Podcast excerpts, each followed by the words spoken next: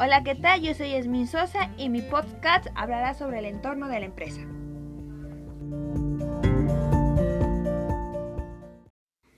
A continuación, el punto de partida será recursos humanos. Es una función o departamento del área de gestión y administración de empresas que organiza y maximiza el desempeño de los funcionarios o capital humano con el fin de aumentar su productividad.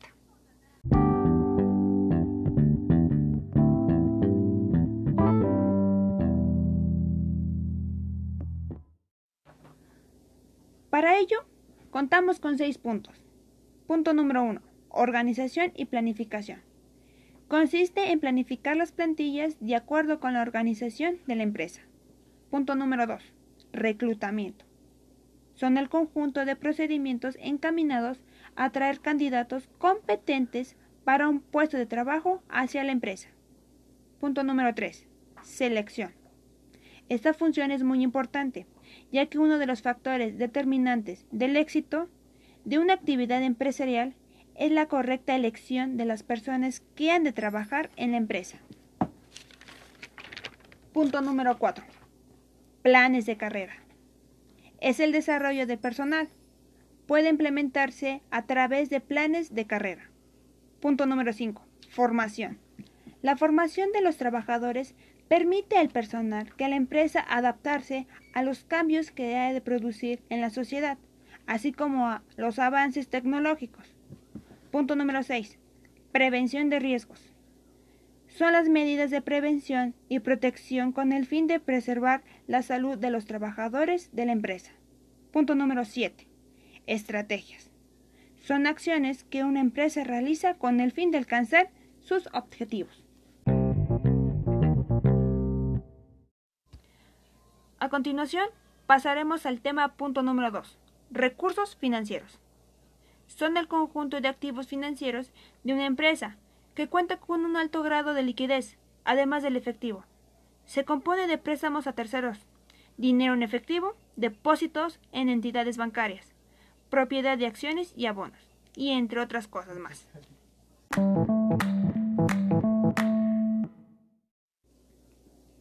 Por ende, contamos con cinco tipos de recursos financieros. Número 1. Inversores. Punto número 2. Préstamos de entidades bancarias. Punto número 3. Extra. Punto número 4. Subvenciones de las administraciones. Punto número 5. Administraciones de los recursos financieros.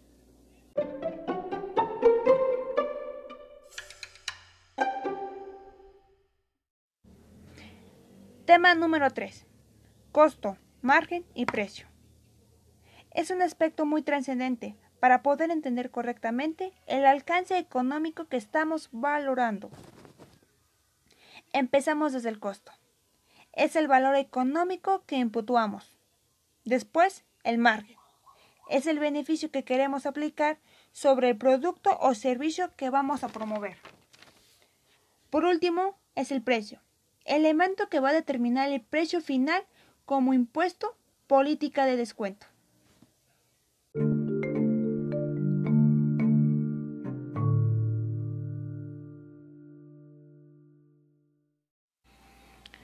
Las instalaciones específicas son 1. Instalaciones de generación, distribución y transformación eléctrica. 2. Instalaciones de almacenamiento y distribución. 3.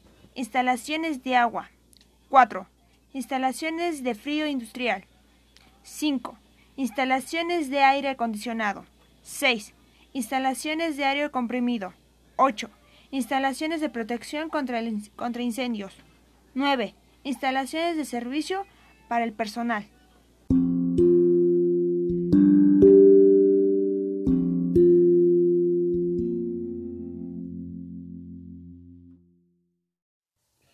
Tema número 4 equipos de instalación.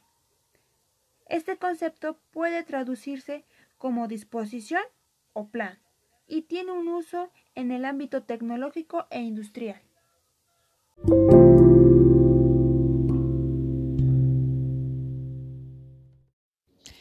Tema 5. Análisis externo. Requisitos legales son. Punto número 1. Acta consecutiva ante el notario. Punto 2. Solicitud por el uso del suelo. Punto 3. Inscripción ante el IMSS. Punto 4. Requisito ante el SAT. Punto 5. Aviso notarial. Punto 6. Requisito público de la propiedad y el comercio.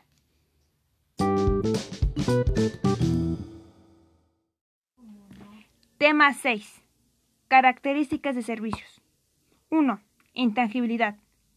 Se refiere a que los servicios no se pueden ver, desgustar, tocar, escuchar o oler antes de comprarse. 2. Inseparabilidad. Los bienes se producen, se venden y luego se consumen. 3. Heterogeneidad. Significa que los servicios tienen a estar menos estandarizados o uniformados que a los bienes. 4. Carácter perecendero. Se refiere a que los servicios no se pueden conservar, almacenar o guardar en inventarios.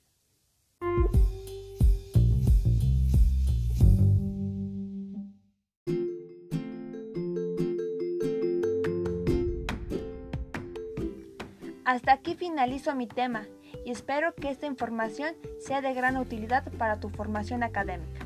Gracias por tu tiempo.